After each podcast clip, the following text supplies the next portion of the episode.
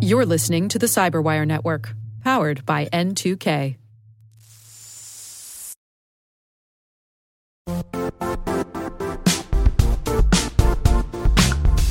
The IT world used to be simpler. You only had to secure and manage environments that you controlled. Then came new technologies and new ways to work. Now, employees, apps, and networks are everywhere. This means poor visibility, security gaps, and added risk. That's why Cloudflare created the first ever connectivity cloud. Visit cloudflare.com to protect your business everywhere you do business.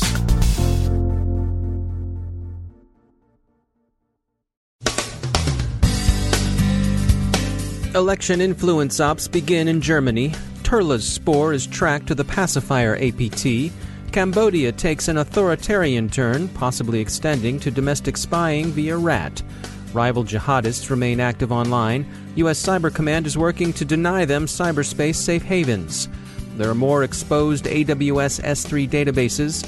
MongoDB databases are hit with a ransom wiper. Princess Locker and Locky ransomware continue to romp in the wild. A free rat backdoors criminals, and a disgruntled customer doxes a booter service.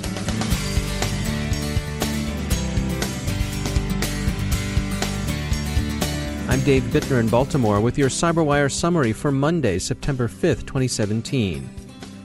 German authorities have long been concerned about the security of the federal elections scheduled for September 24th and have sought to increase cyber readiness appropriately election related cyber operations appear to have begun.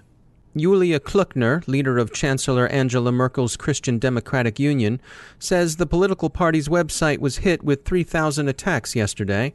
The kind of attack was unspecified. It's not yet publicly known whether they were probes, DDoS, or what have you. But Klöckner says they originated from a large number of Russian IP addresses. That's circumstantial evidence of Russian involvement, of course, but Russian attempts to erode confidence in German elections and the country's political system as a whole have long been expected. German security services have been preparing for such an eventuality over the past year. With the elections less than three weeks away, influence operations will bear watching. Polls continue to give Chancellor Merkel's party a comfortable lead over its Social Democrat rivals. More research exposes other activities attributed to Russian intelligence services. Last week, the Bratislava headquartered security firm ESET described renewed Turla activity. On Friday, researchers at the cybersecurity company Bitdefender connected the pacifier APT to the Turla group. Bitdefender has been tracking pacifier since 2016 and says the advanced persistent threat had been active since 2014 at least. Its dropping of multi-stage backdoors is consistent with other reports of activity by Turla.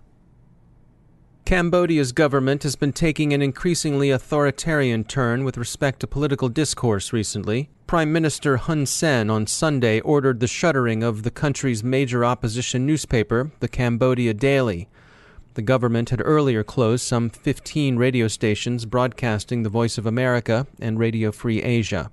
In a development that may be related to tighter censorship, a wave of KH remote access Trojan infections is moving across Cambodia's networks. KH rat is not apparently criminal in motivation the way most similar rats are.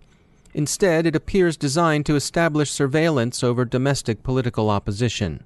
Researchers at Palo Alto Network's Unit 42 report that this particular campaign first surfaced in June of this year. The most recent wave is using spam and phishing emails, many of which are baited as information about the Mekong Integrated Water Resources Project, to compromise machines and steal information that includes the system's language and IP address. It uses keylogging, screenshots, and remote shell access to observe user behavior. It also uses a bogus Dropbox cloud storage service that in fact directs to a Russian IP address.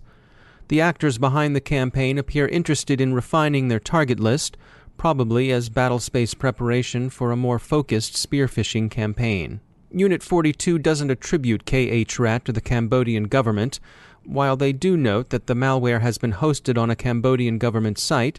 That in itself could mean little. After all, ransomware has found its way on occasion onto U.S. government sites. The researchers do think that the group behind the campaign is sophisticated and that it bears watching. As they put it on their blog, quote, we believe this malware, the infrastructure being used, and the TTPs highlight a more sophisticated threat actor group, which we will continue to monitor closely and report on as necessary.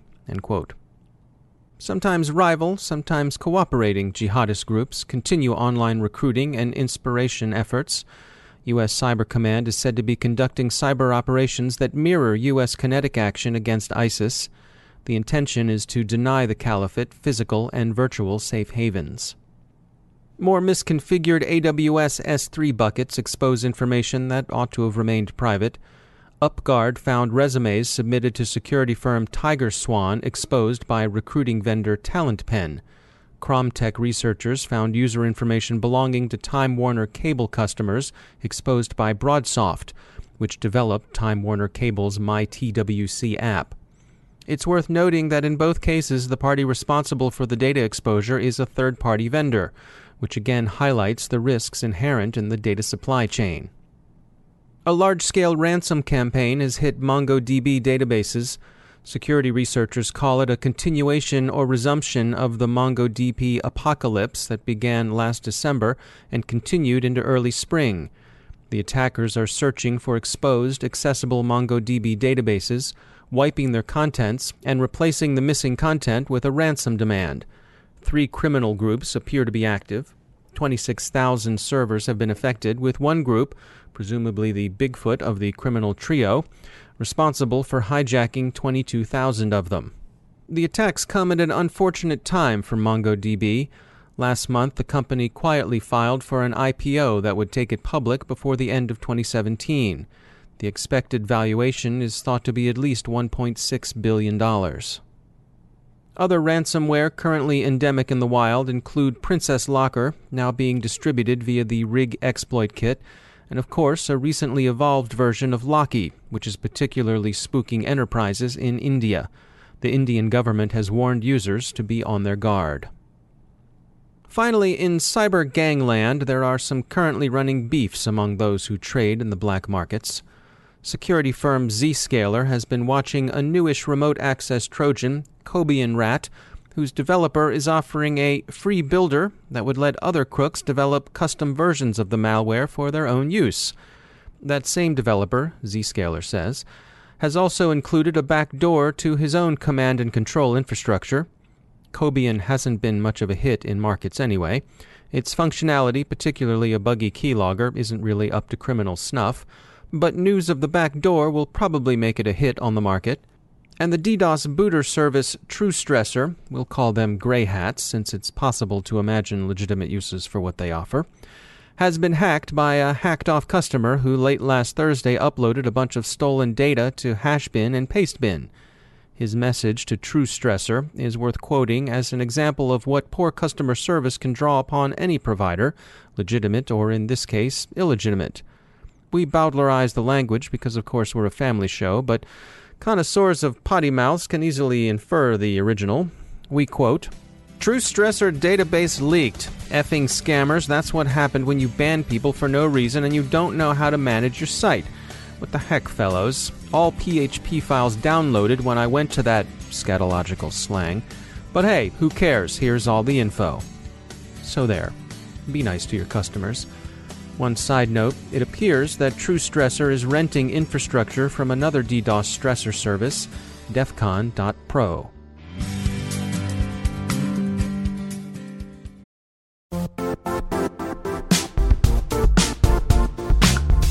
And now, a word from our sponsor, Zscaler, the leader in cloud security. Cyber attackers are using AI in creative ways to compromise users and breach organizations. In a security landscape where you must fight AI with AI, the best AI protection comes from having the best data. Zscaler has extended its zero trust architecture with powerful AI engines that are trained and tuned by 500 trillion daily signals. Learn more about Zscaler Zero Trust Plus AI to prevent ransomware and AI attacks. Experience your world secured. Visit zscaler.com slash zerotrustai.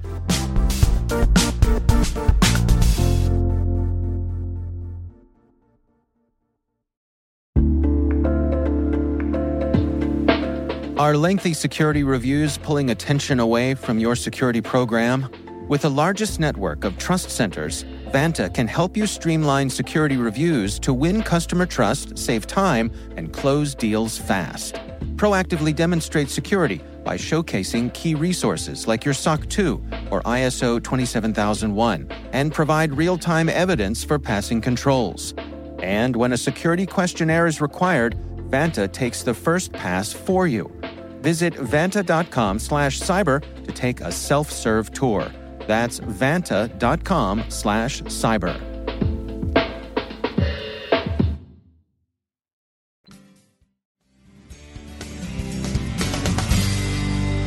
And I'm pleased to be joined once again by Johannes Ullrich. He's the Dean of Research at the SANS Technology Institute, and he also hosts the ISC Stormcast podcast. Johannes, welcome back. Um, you had uh, an interesting topic today. You wanted to talk about DDoS extortion emails. Yeah, DDoS extortion emails is something that doesn't seem to go away. Now, about two years ago, we had some very active groups that performed very powerful DDoS attacks against uh, banks and the like. And there are now a lot of copycats here uh, for uh, this particular scheme, but they don't actually have the capability to launch these large DDoS attacks. Instead, what they do is they send an email asking for an unspecified number of bitcoins in order to prevent a denial of service attacks. And they just hope that the victim will pay up, never realizing that the criminal here doesn't actually have the capability to launch uh, these denial of service attacks. What we have seen in a couple of cases is where the criminal actually does launch a very small, short denial of service attack, just usually five minutes or so, in order to demonstrate their firepower.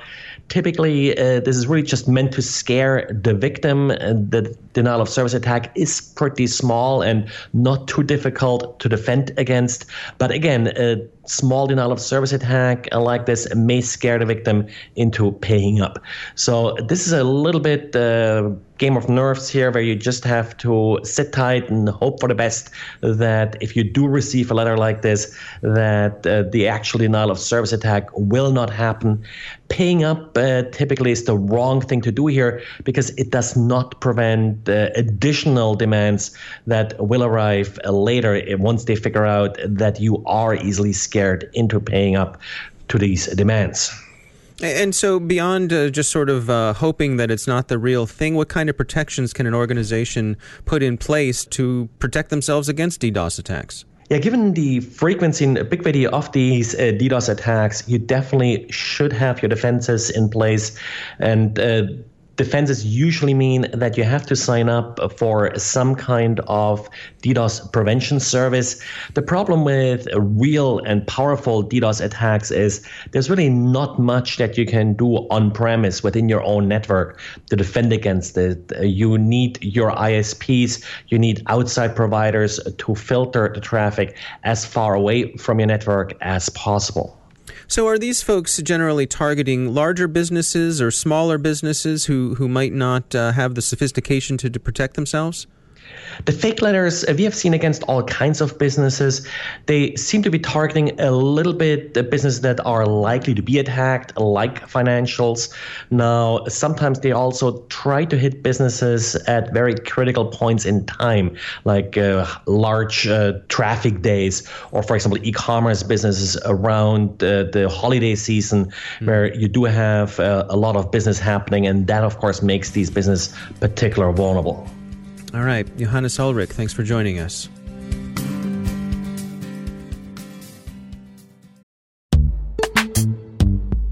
Struggling to secure on prem apps with modern identity? Don't worry, you're not alone. Join industry leaders from Fortune 500 organizations to secure your apps on any cloud with any IDP, regardless of your environment's complexity. Meet Strata's identity orchestration platform, Maverics. Say goodbye to the headaches of app refactoring and legacy tech debt. With identity orchestration, you can modernize legacy apps to use MFA or passwordless authentication in a few weeks, migrate from one IDP to another, and so much more without changing the app. No matter your IAM use case, Strata extends the value of your current identity investments. And the best part? You can try it for free today. Visit strata.io slash cyberwire to share your biggest identity challenge, and they'll hook you up with a complimentary pair of AirPods Pro. Don't miss out. Visit strata.io slash cyberwire. That's strata.io slash cyberwire.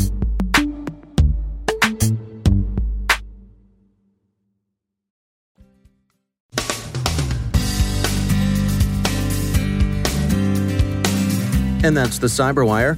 We are proudly produced in Maryland by our talented team of editors and producers. I'm Dave Bittner. Thanks for listening.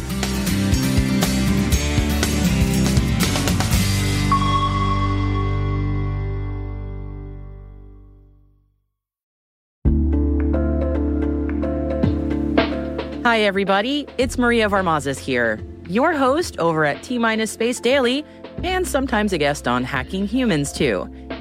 We here at N2K Cyberwire work hard to bring you concise, intelligence driven news and commentary, and we'd like to know how we're doing. Please take a few minutes to complete our audience survey and share your feedback to help us continue to grow and meet your needs.